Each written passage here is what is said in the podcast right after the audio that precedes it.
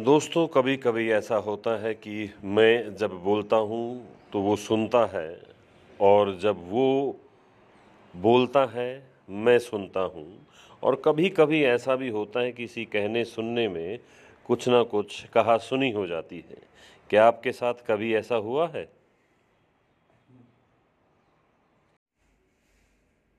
दोस्तों, जब तक आप जीत नहीं जाते, तब तक किसी को भी आपकी कहानी में इंटरेस्ट नहीं होगा। तो पहले दुनिया को जीत के दिखाओ, क्योंकि हर सफल लोगों में एक बात समान होती है।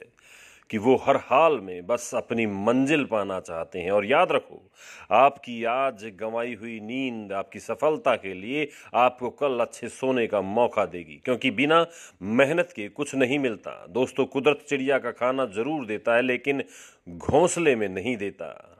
याद रखो, कमियाँ भले ही हज़ारों हो तुम में, लेकिन खुद पर विश्वास रखो कि तुम सबसे बेहतर करने का हुनर रखते हो। इसलिए दोस्तों, सिंह बनो, सिंहासन की चिंता मत करो। आप जहाँ बैठोगे, सिंहासन वहीं बन जाएगा। नमस्कार, आपका दोस्त प्रवेश मलिक।